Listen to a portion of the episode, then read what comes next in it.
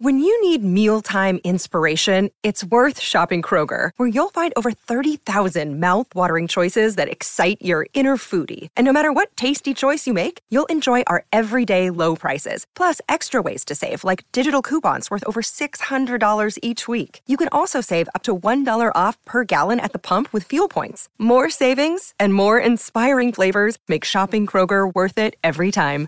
Kroger, fresh for everyone. Fuel restrictions apply. Purple Insider is presented by Liquid Death, delicious water that's bringing death to plastic. Learn more at liquiddeath.com/insider.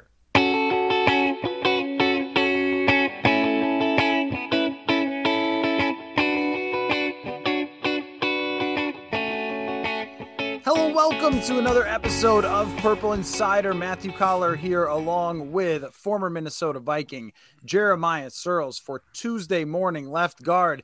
And as you woke up on a Tuesday this morning and you thought about football because that's what you do, what what were you feeling, Jeremiah? We like to get into our feelings a lot. Football's a very emotional game. As you watch the Vikings on Sunday put together their best passing performance of the year, historic play from Justin Jefferson, and yet still walk out of Ford Field with a two-score loss. Like, uh, what were your emotions then, and and I guess how have they um, transformed over the last couple days as you've been able to stew on what happened? Yeah, well, first of all, my barber shop, there's a one of the barbers in there is a massive Detroit Lions fan, and I have just been pooing on him for the last like three years. And so I knew instantly, like, I'm gonna pay for that because I had a haircut this morning. And then so I kind of forgot. And then I walked in this morning and he was just standing there at 7:30, bright-eyed, bushy-tailed, huge smile on his face, like I was hoping you would come today. And I was like, gosh damn it. And he was just like, How do you think about that, huh? Jared Goff, baby. He's like, I told you we were close. I was like, Stop it.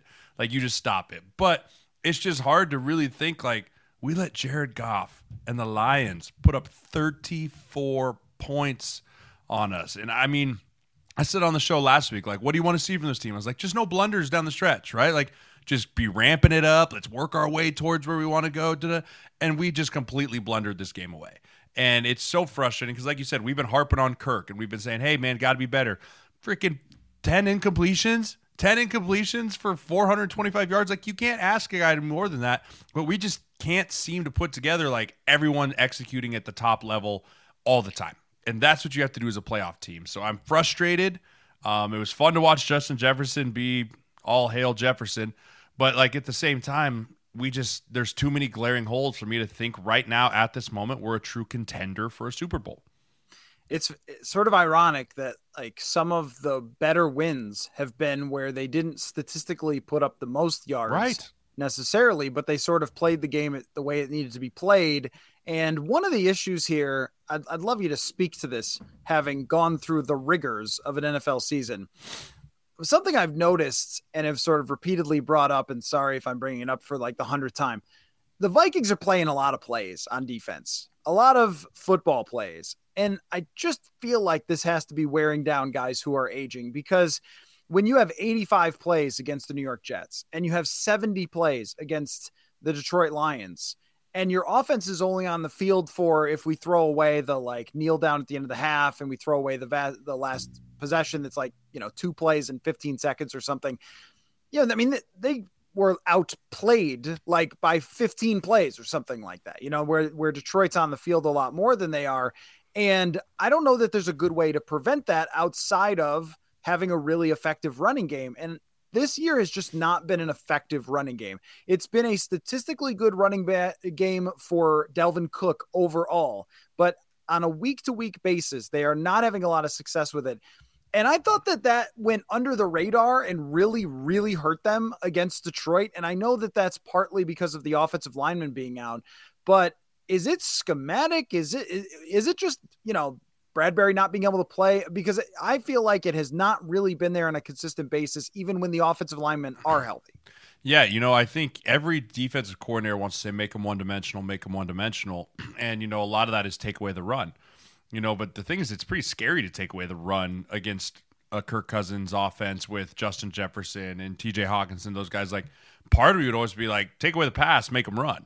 Um, you know, and I think that there's a piece of that that's happening that they're able to stop the run without having to blitz.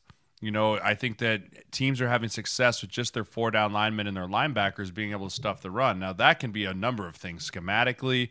That can, majority, in my opinion, watching the tape, it comes down to guys just not being able to get enough push and win their one on one matchups up front. Um, there's not a ton of new line of scrimmage being established on the defensive side of the ball. It's a lot of times there's penetration. You know, Dalvin Cook and Alexander Mattison are both really good when they can get rolling downhill and get past the line of scrimmage before they're having to make their first cut or their first move. I mean, majority of the time they have to make their first move in the backfield or they have to stop their feet because there's no hole and they haven't really had a chance to just get going. And I know I think that's a lot of just not being able to create push up front. And I don't know if that's more of the personnel issue that you're gonna have to understand or trying to find different schemes. But at this point in the year, you kind of are who you are. Uh, you're not gonna be able to just magically wand fix everything. You just got to keep grinding away at it. Yeah, the way that this offense seems to work to me is that in order to be successful, they have to do the hardest things really perfectly. And on Sunday, the offense although it's you know it, it, it, was i got a great question from a fan the other day about like they put up all those yards and end up with 16 points late in the game until that you know drive where jefferson definitely wasn't out of bounds and so forth. But uh, it is a good question about you know the three and outs that they have but also not having the, the football. And so they're moving it really well when they have it but then they don't have it. The things that they need to do to succeed are throw downfield passes all the time and and just hit like Jefferson for big plays. The the short game hasn't been effective. The screen game hasn't been effective. The run game hasn't been consistent. And those are the easy things. Those are the ways that you can win a football game without even like doing too much. And I thought there was some of that against New England. They hit some deep balls to Jefferson, but a lot of it was like quick game and short passes. But every single week, it seems to be this whack a mole thing where it's like, oh well they did the bootlegs really well that week and then the next week they get blown up by the jets and they average four yards a pass it's like i don't know like you know it's like there's there's one answer and the answer is the same all the time and it's how many times can you get the football to justin jefferson and i do think that they made progress in terms of other people getting involved uh, big time. But also, the Detroit Lions have one of the worst pass defenses in the entire NFL. So that probably played a role. They didn't put a ton of pressure on Kirk Cousins throughout the game outside of a couple of sacks where they won their reps. So, you know, I think that that right there makes it very difficult to be consistent. And I think you guys went through this a bit in, in 16, where the running game wasn't very good. If you hit a deep shot to Thielen or Diggs, it was like, here we go but everything else was just a major challenge. And there was a lot of underneath dump offs to Kyle Rudolph and such. And it's just like, can can you win that way? Like, I think so because your star receiver is that good, but you're making it very hard on yourself when you have a defense that isn't giving you any favors. Yeah, you know, I think this offense needs that explosive play or that really positive start in the series in order to kind of get themselves going. And that's why I think you're seeing so many three and outs. If they're not having much so much success on first down, it's pretty much like, well, we'll try again next time. You know, like because I don't think that we love no one loves second and ten. Like nobody loves that. You're kind of like, okay, do I run the ball and try and get to third and five? Do I pass the ball and try and get a first down and skip third down? And you're kind of in this, you're letting the defense dictate the tempo at that point. And so, what I think the the one of the things that you're getting at, and one thing that we really need to see the Vikings do is become way more efficient on first down. Whether that's the short passes, the screens, the run game, whatever it is, the efficiency on first down, especially on your first series of that drive, needs to be much much better. You know, I think if we can take care of that in a certain way and, and live in second and six, second and seven, and in like live in that area, it opens a lot more up with the playbook. It allows it has the defense has to condense down because now do they defend the sticks? Do they defend the deep shot? You know, we're just not putting pressure on defenses in second down. Now we're converting a decent amount of third downs based off the fact that we have Justin Jefferson. And you know, it's like, okay, where is he? Let's go convert. You know, but where you can make your hay is skipping some of those third downs because you're converting on second downs. So that's what like this offense. When I look at it, they don't skip many third downs. You, you see them in third down a lot. Um, that's I think that's based off of their lack of efficiency on first. So all of that comes around to say everything you just said is completely right. You're not helping yourselves, but also it goes back to even your first point. When you're doing that, this defense is wearing out, and you're seeing it on a, a game by game basis. Like every single game, they don't look quite as pop like popped off the screen. They don't have quite that same rush. You're just not seeing it, and that's a scary thing going into the playoffs because, like we said, you want to be ramping up and getting some guys some rest. I don't think we're gonna have a chance to get some guys some rest here because we're gonna have to win out down the stretch here to keep holding on to that two seed. Yeah, I mean, I think that even if even if they were to go from two to three, I don't know that the matchup is that different. I, I feel like the rest for week 18 is just absolutely vital. Mm-hmm. I mean, you've got the division wrapped up. I think you just have to do it regardless. Like you'd rather be the two and play the number seven because that's a worse team. But with Za'Darius Smith kind of hobbled out there and not getting the same amount of pressure, though he did end up with you know a handful of pressures the other day. Uh, no one else really did. Patrick Peterson's age Jordan Hicks, Eric Kendricks. Now Hicks is banged up and missed practice today, and uh, you know Harrison Smith missing the game was you know certainly relevant. Mm-hmm. Um, you know you're much better with him than without him, and now he's got a neck issue which you have to be concerned about. Uh, something lingering. That's that's not a bruise that you get on your arm that's going to heal real quickly. So you need all of these guys at 100% and rested. I, I imagine that they'll kind of take that approach. Um, but you know that the the bigger picture being, oh, I, I was looking up this statistic. What you're saying on first down is just super true because they have one of the worst like first uh, or one of the worst yards per play on first down, but the one of the best percentages where they create first downs, which sounds absurd, right? Like well, that doesn't make sense. So are they good or bad? And the answer is just wildly inconsistent. So if they complete a pass they're probably getting a first down. But anything else, they're just not making any sort of real progress on first down. And I think that that starts with the run game. And I, like you said, like at this point with four games left, it's very hard to say, ah, yes, answers, we'll find them. Um, but at the same time, you do have this strange and unusual cushion, which almost nobody ever has in the final, eh, you know, four games. And of course, they want to win every one of them but you can do some experimenting. You can change some things up. And I don't know if I have a good answer for the run game. I think that run games rely on everybody blocking really well. So if one person doesn't, uh, you didn't bring in a tight end who's a very good run blocker. You don't have like a you know a perfect run blocking offensive line, and you don't have a guy who can just like juke a bunch of people anymore.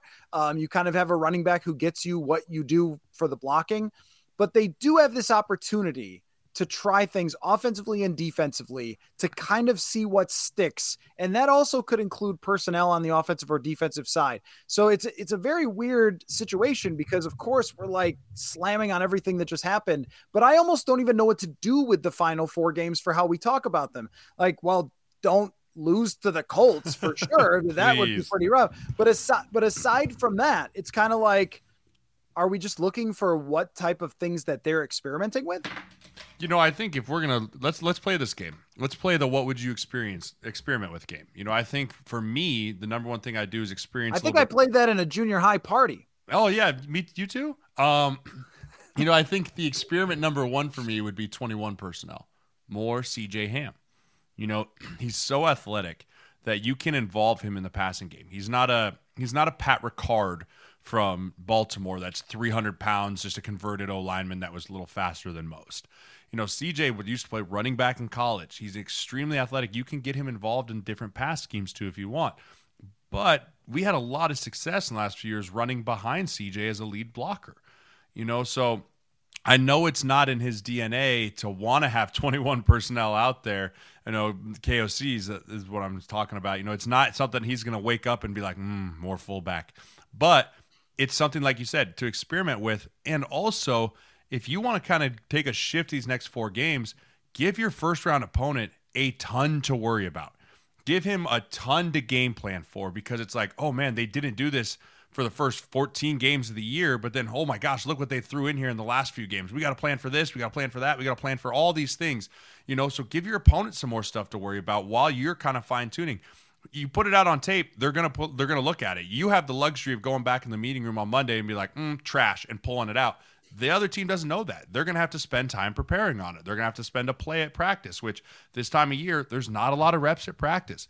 You know, guys are not getting 40 to 50 reps at practice. They might be getting 28, 24 reps a day.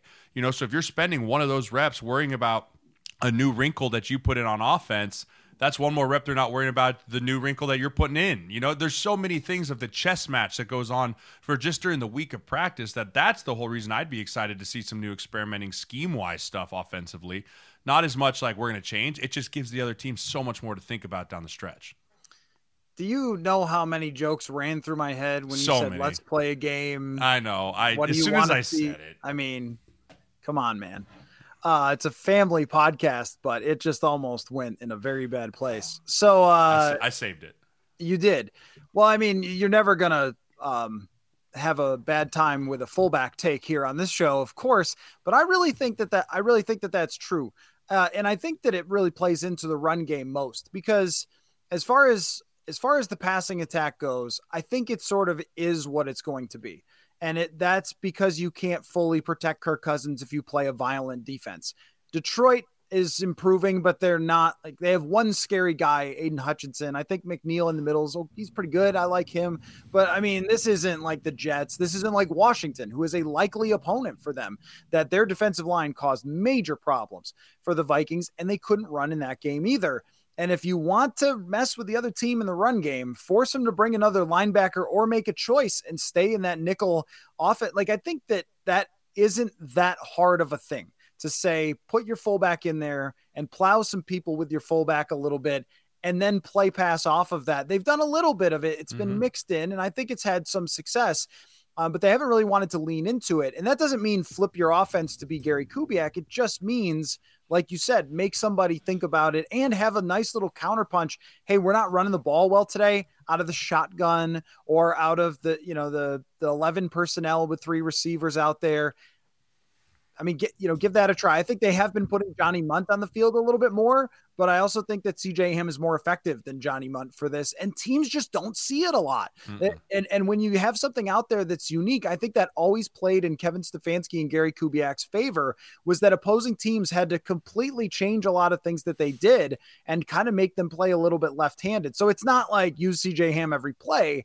It's just like get that get that counter punch going a little bit here against the team in Indianapolis that does not have a joke defense or a joke front. Um, you know, maybe try that out. I, on the defensive side, though, I mean, I don't know. Like none of us have great answers, and I recorded a podcast with um, a, a defensive expert to help us out here a little bit. But I think one thing that we might see is we might just see Cam Dantzler like not play. Like I, I, I mean, Duke Shelley is not some sort of like star corner. They've lost corners, they've had injuries there, but this zone defense requires a lot of you know, mastering a lot of different things. And I, I think that Patrick Peterson is so great because of that. But O'Connell mentioned multiple times personnel when he talked about this. And the only that's the only change I can really think of because they don't have another nickel corner and Chandon Sullivan's had a really difficult time. But I, I don't know. What what would you like to see them experiment with on defense? blitzing. You know, I think we talked about it last time. You know, at this point, the sit back and wait game is not working anymore. The bend but don't break is breaking at the end. You know, so I think especially when you don't have Harrison Smith back there, the great eraser of all things, you need to make sure like you got to get to the quarterback. You can't just let him sit back there and you got to create negative plays. You have to do exactly what happens to us, which is be effective on first down on the other side of the ball. You know, when you can be and keep them in second down and you can dictate the tempo. I can't think of the last game off the top of my head where the Vikings defense dictated the tempo of the game. You know, it's not like I mean, for so long when I played, and I, I hate being this guy, but like when I played for Minnesota, you know, in 15, 16, 17, so much was our defense dictated the entire tempo of the game from start to finish. We dictated when we were going to blitz, when we were going to get them off the field, how quickly, and we our offense kind of just played off of that. You know, I don't know if we've had a game like that this year where our defense was just like, nope, this is how we're going to handle it. And you know, I think a lot of that's because we don't create a ton of negative plays. Um, I, I don't have the stat in front of me, you know, but I just I would bet we're in the bottom third of the league in created negative plays. And when you don't create negative plays, you're always on your heels. You're always, but not you're not behind. Your their offense is in front of the sticks. They're kind of going. So I think we need to start creating ways to um, do that. Whether that's corner pressures, whether that's safety pressures, linebacker pressures, double A gaps, whatever it is, exotic fronts. You know, just finding ways to try and get offensive lines and running backs and things off their on their heels so that we can try and find ways to get pressure, dictate, slice in through gaps, slant, make a guy miss. That you know, there's just so many things schematically you can try and do. Um, but we got to start doing something because the sit back and keep everything in front of you game is failing us.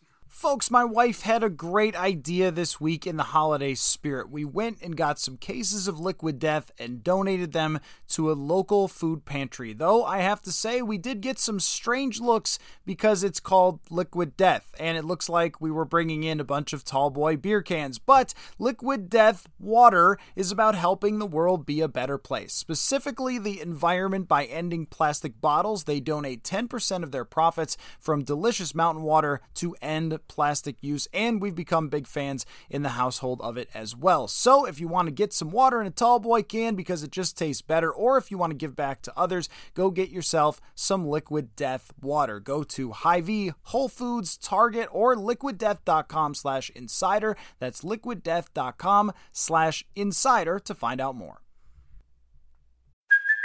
Hey, it's Kaley Cuoco for Priceline. Ready to go to your happy place for a happy price? Well, why didn't you say so? Just download the Priceline app right now and save up to 60% on hotels. So, whether it's Cousin Kevin's Kazoo concert in Kansas City, go Kevin, or Becky's Bachelorette Bash in Bermuda, you never have to miss a trip ever again. So, download the Priceline app today. Your savings are waiting. Go to your happy place for a happy price. Go to your happy price, Priceline. Another day is here, and you're ready for it. What to wear? Check. Breakfast, lunch, and dinner? Check. Planning for what's next and how to save for it? That's where Bank of America can help.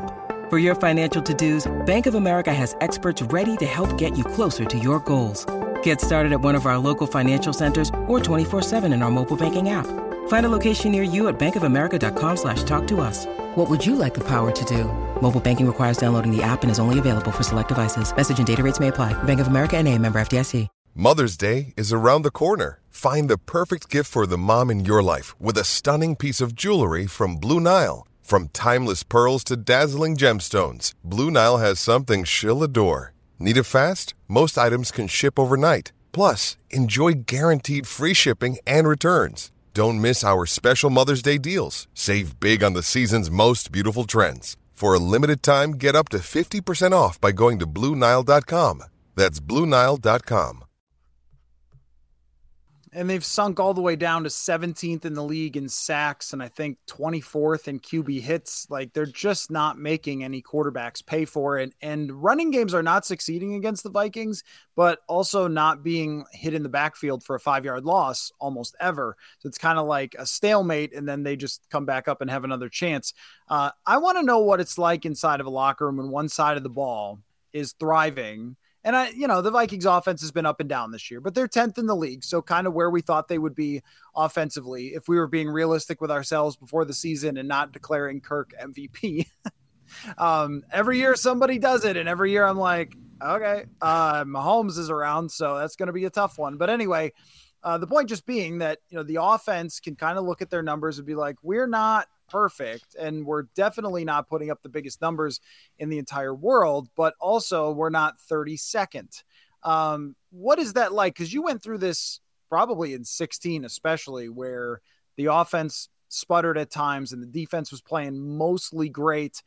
It just seems like it can kind of become a thing and fester when one side of the ball feels like they're doing their job and then like they're getting let down by the other You know, it's, I don't know if it's much a fester as much as it is just kind of it just agitates, and that's might be another word for fester. But it's not a it's not something that like kind of boils up. It's just in the back of your mind. It's agitating, and it's more agitating, I think, for the side of the ball that's letting you down than it is for the team that's doing well. Um, you know, you kind of put this pressure on yourself, and I can remember this as an offense where like we'd meet and we'd be like, guys, we got to help our defense out. Like we have to be better. We have to do this. And like I can never really remember a time where the defense just came over and it just MF'd us. You know, I really can't. But there was plenty of times that we really felt that like, man, we're letting our team down. You know, we're not performing. We're not scoring points. Like we got to get to 17 or 21 and we just couldn't do it. You know, so I think there's more of an added pressure on the on the on the we'll call it the bad side of the ball. But you know, I think guys like Eric Kendricks that were on those dominant defenses really feel that. you know, I think they really feel this huge drop off from what they know the standard can be and they were part of. Patrick Peterson, too. These vets really feel that. And I think that it's it just comes down to trying to find ways to not put added pressure on yourself and just making sure you just go out there and perform and make sure you go out there and do everything that you have to do. But like I said, there's no magic fix. I think you just have to keep trying to elevate your game and play better personally because I don't think anything schematically we do is going to all of a sudden make us a top 10 defense.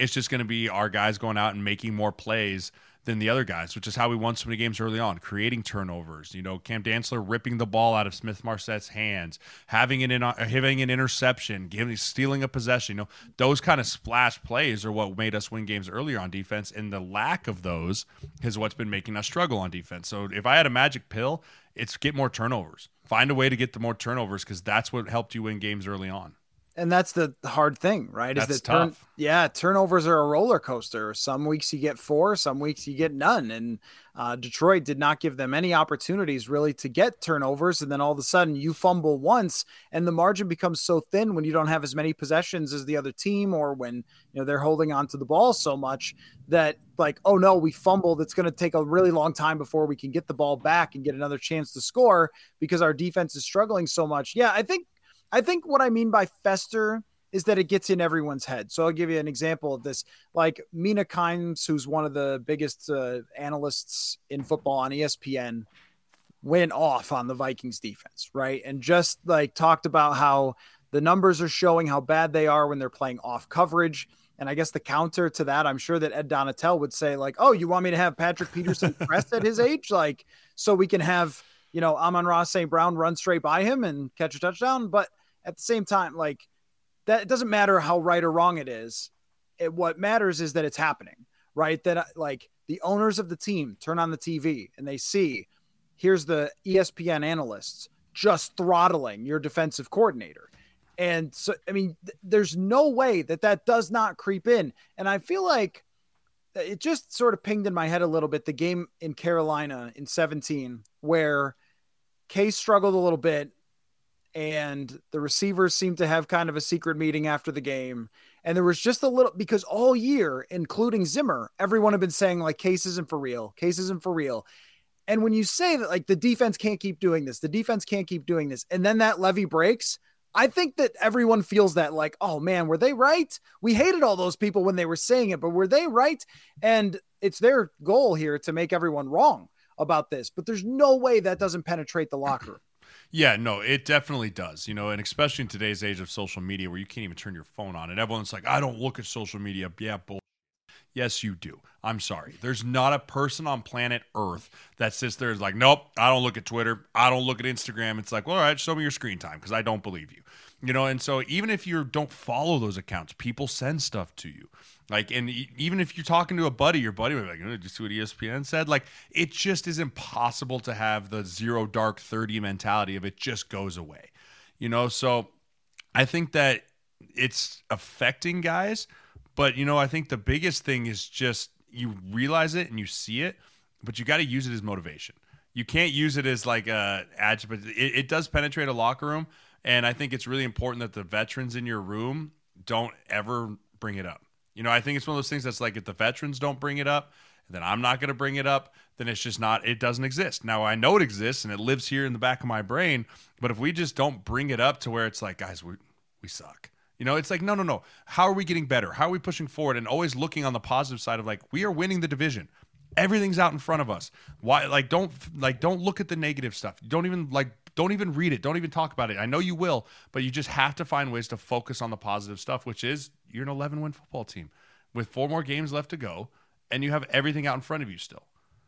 I love how you just counted the Colts as a free win there. I did. I did. Yeah, I did. did. We're going to beat the Colts. I'm calling it right now. We're going to beat the Colts. If we let Jeff Saturday, the player, analyst, coach, beat us, I will be in full panic mode. Just going to say that. I'm going to say that right here. I will be in full panic mode if we lose this game this weekend. I 100% agree with you, especially with the way that they just lost. It wasn't yes. like they were, you know, a, a, great coach once said fat cats get slaughtered. So it wasn't like.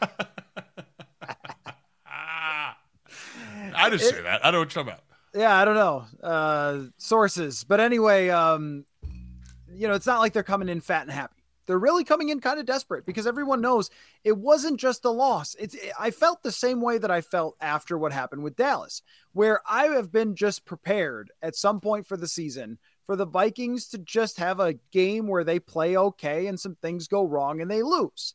And you could just be like, well, you know, sports our sports and football and whatever. When I see the football power index scrolling across my TV say that a team has a 90% chance to win in the NFL, you're like, nobody has a 90% chance. The Texans just played really hard against the Cowboys. Like, come on, man. Uh, so I was always, I've always been like prepared for that kind of normal loss.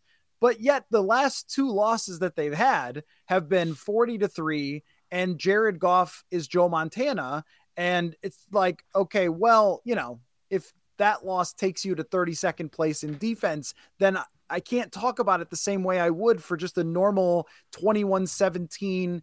I don't know, maybe Greg Joseph missed two field goals type of loss. And I think that's where that's where the pressure is on this team. And this is where I think it's such a challenge for Kevin O'Connell to keep all of that out like to keep to keep this this train going and they do have a ton of veteran players so it shouldn't be a massive problem. But this is this is a time where you see coaches panic sometimes. And again you wouldn't know anything about a coach getting panicky. Uh the you know we haven't experienced that at all. I, we no we have we have. Like in, in the past we totally have where something can unravel them. And i guess i'm super interested to see with kevin o'connell like how does he handle when the outside world is kind of saying you're not for real? Look at your point differential when your defense is crumbling and when everyone's kind of looking at you going like, well, what are we going to do about this? You know, benefit of the doubt, they came out on that Thursday night after they lost Dallas and beat the heck out of the Patriots. You know, so for me, it's like, okay, can you reenact that? Can you revigor whatever you did that short week and implement it in now that it's just a normal week? You know, like everyone's, it's really easy on the short week because you have no choice but to just flush it and move on, right? But when you have a full week now, like what does it look like here? How are we going to see this? And we've been kind of lucky that like we caught New England when they were kind of down, and now we have the Colts who are just abysmal. And you know, it's kind of like quote unquote tune-up games. You know, we've had these opportunities to get ourselves back on track. You know, get back going. It's not like we just had this meat grinder right after a really tough loss, which is good you know, because it allows us to learn how to do those things, but it also will be very telling. You know, and you're exactly right. It, every week, it's no more than a 60 40 chance to win a football game in the NFL. Like, and that is the max. I mean, it's more 50 50 every single time, coin flip. However, when you're the know you're the superior team, you have more of the pressure, especially here on the back end of the year you know, you're going to have young guys getting thrown in there for the Colts that you probably never even heard of that are just trying to make a name for themselves, just playing balls to the wall as humanly as hard as humanly possible.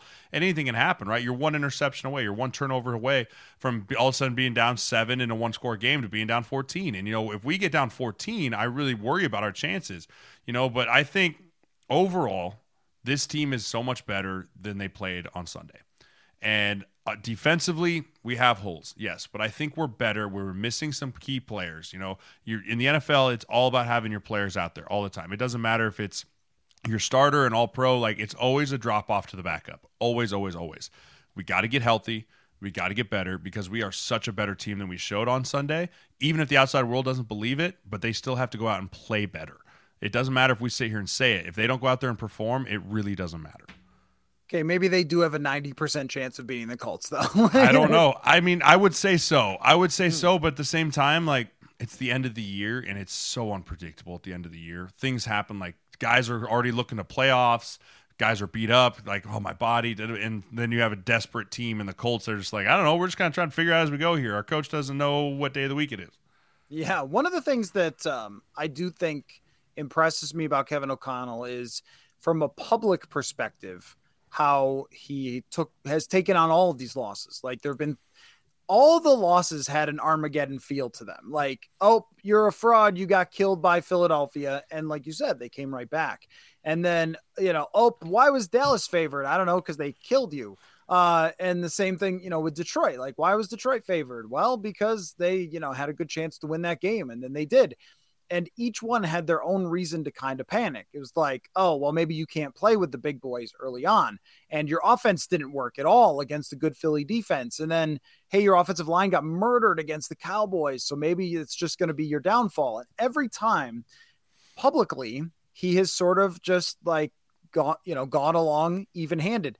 This time, he was very clear about the defense though. Like he was very clear like we have to be honest with ourselves. We have to have hard conversations. We have to get we have to get in the lab and figure these things out and things might change and people might not be happy about them.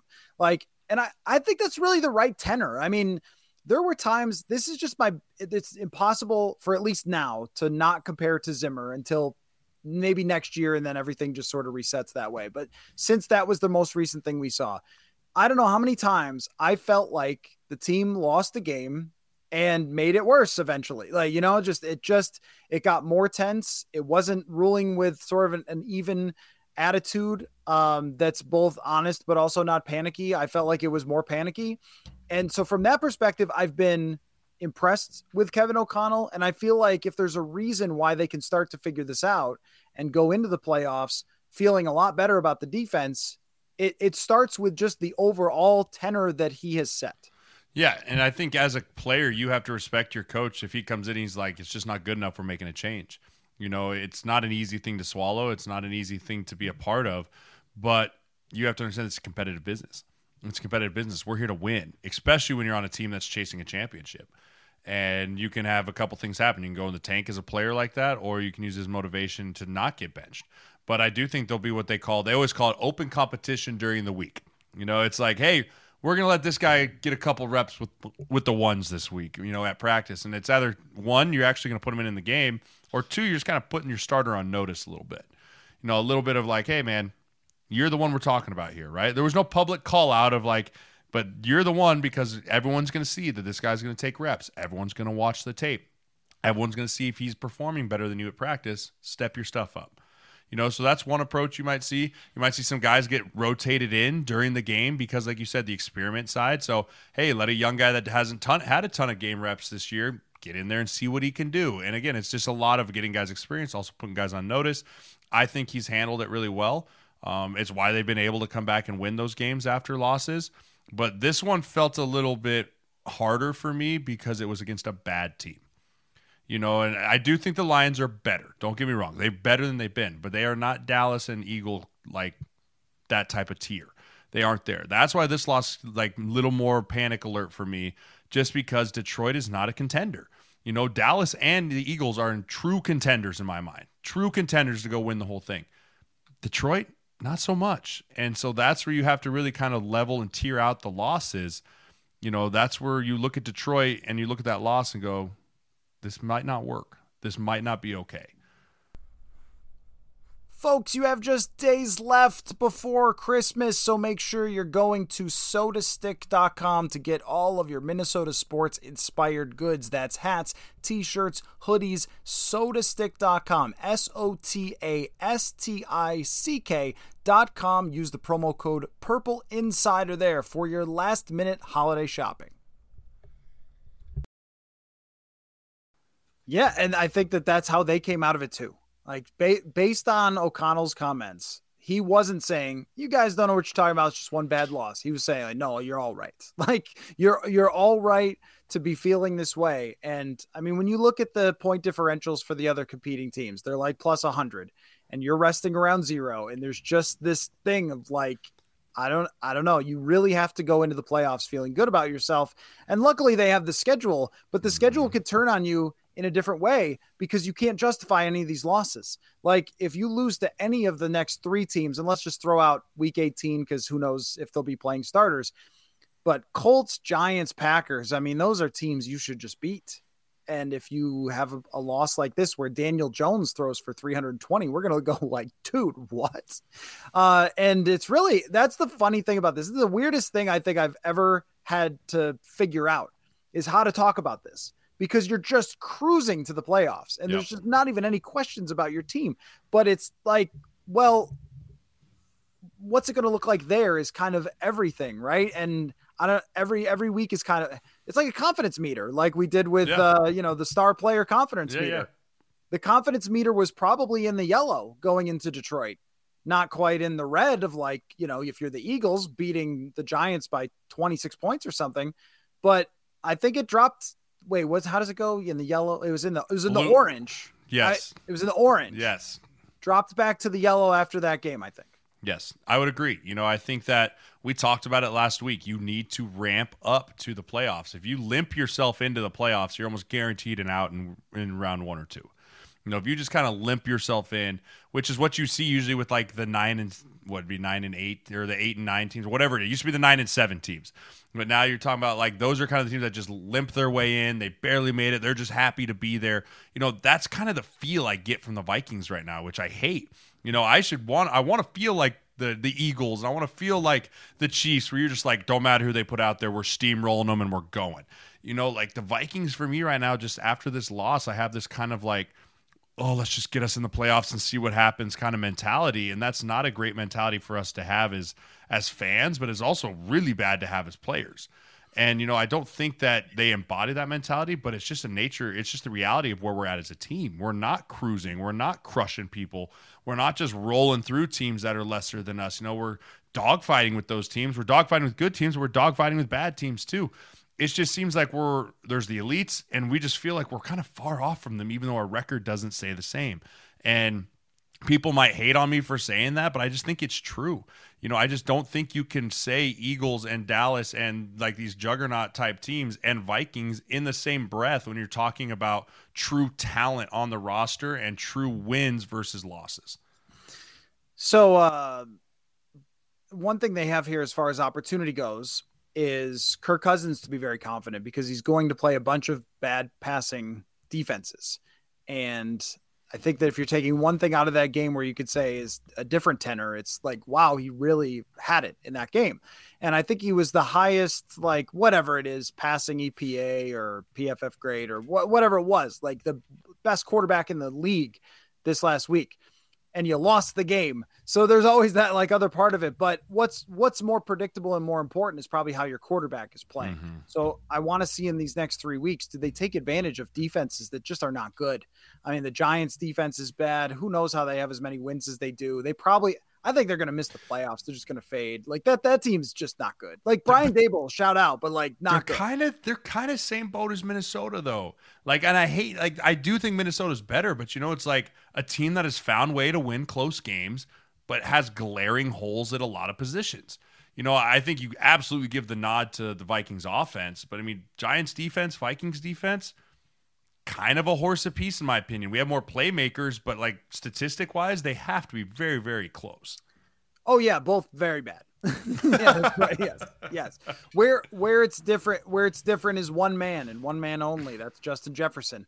There's a lot of other comparisons. The inconsistency of the running game. Saquon Barkley, as all running backs do, is hurt and now trying to play through an injury, but they don't have a Justin Jefferson, and that's kind of the biggest difference. But even even until recently, I think this last game might have swung it.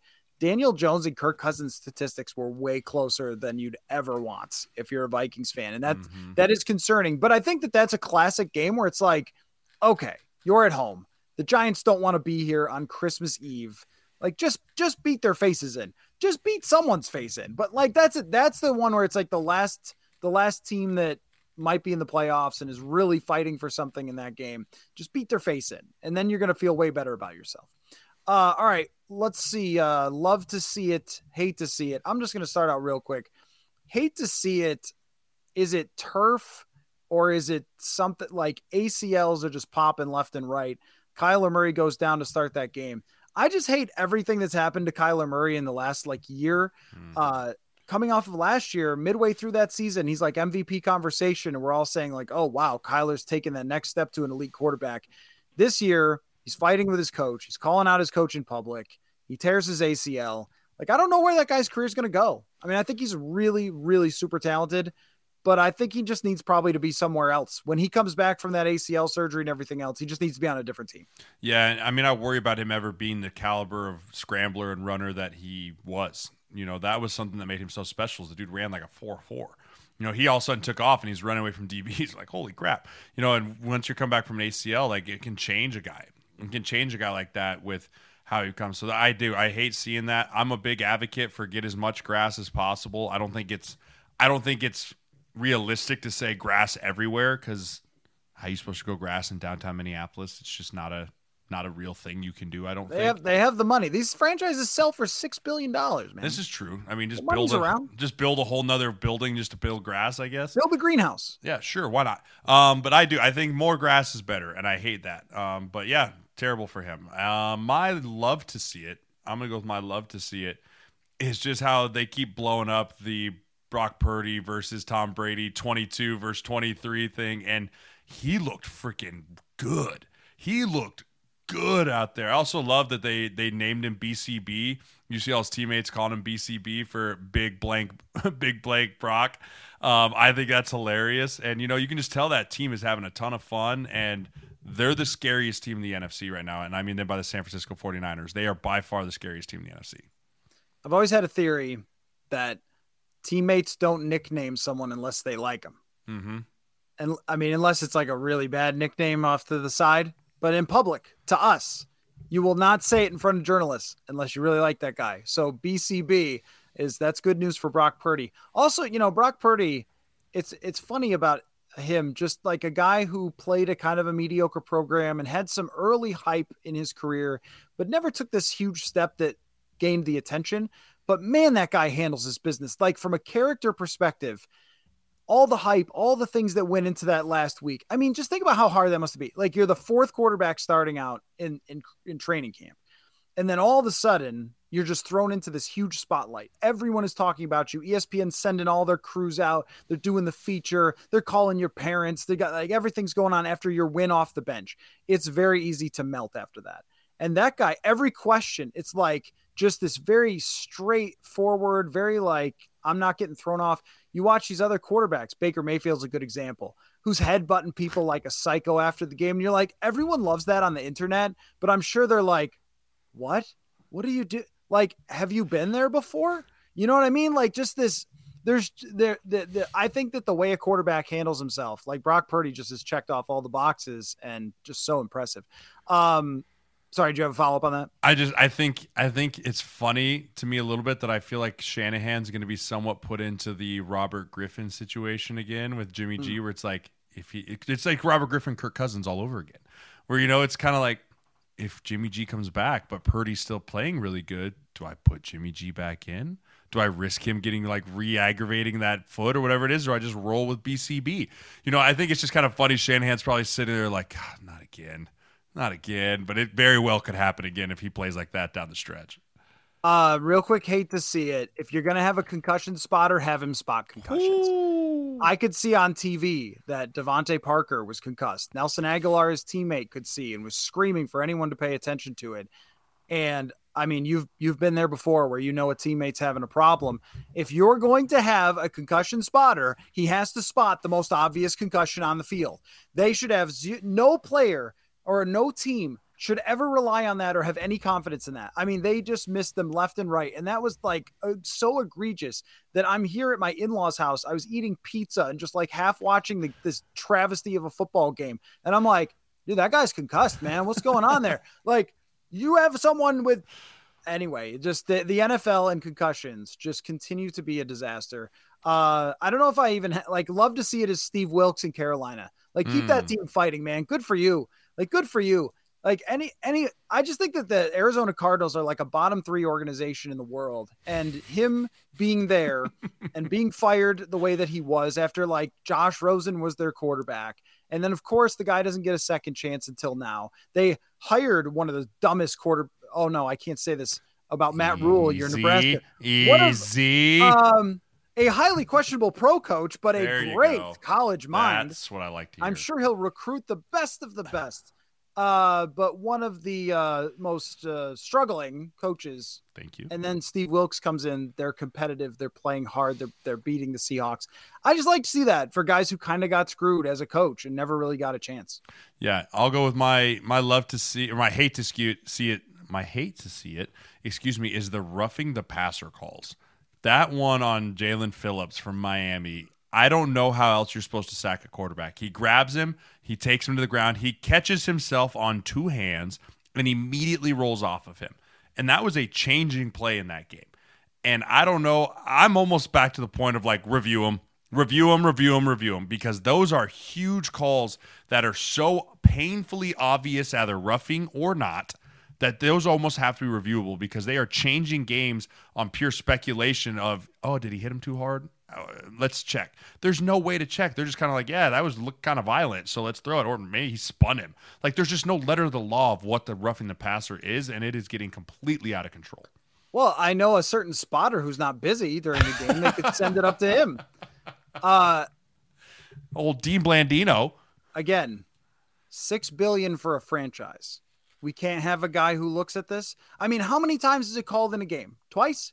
Yeah. Like it should be very easy if you're going to call it that just automatically review it. We have to admit some things are impossible. Yes. And they and I thought they were actually on the right path of the pass interference thing.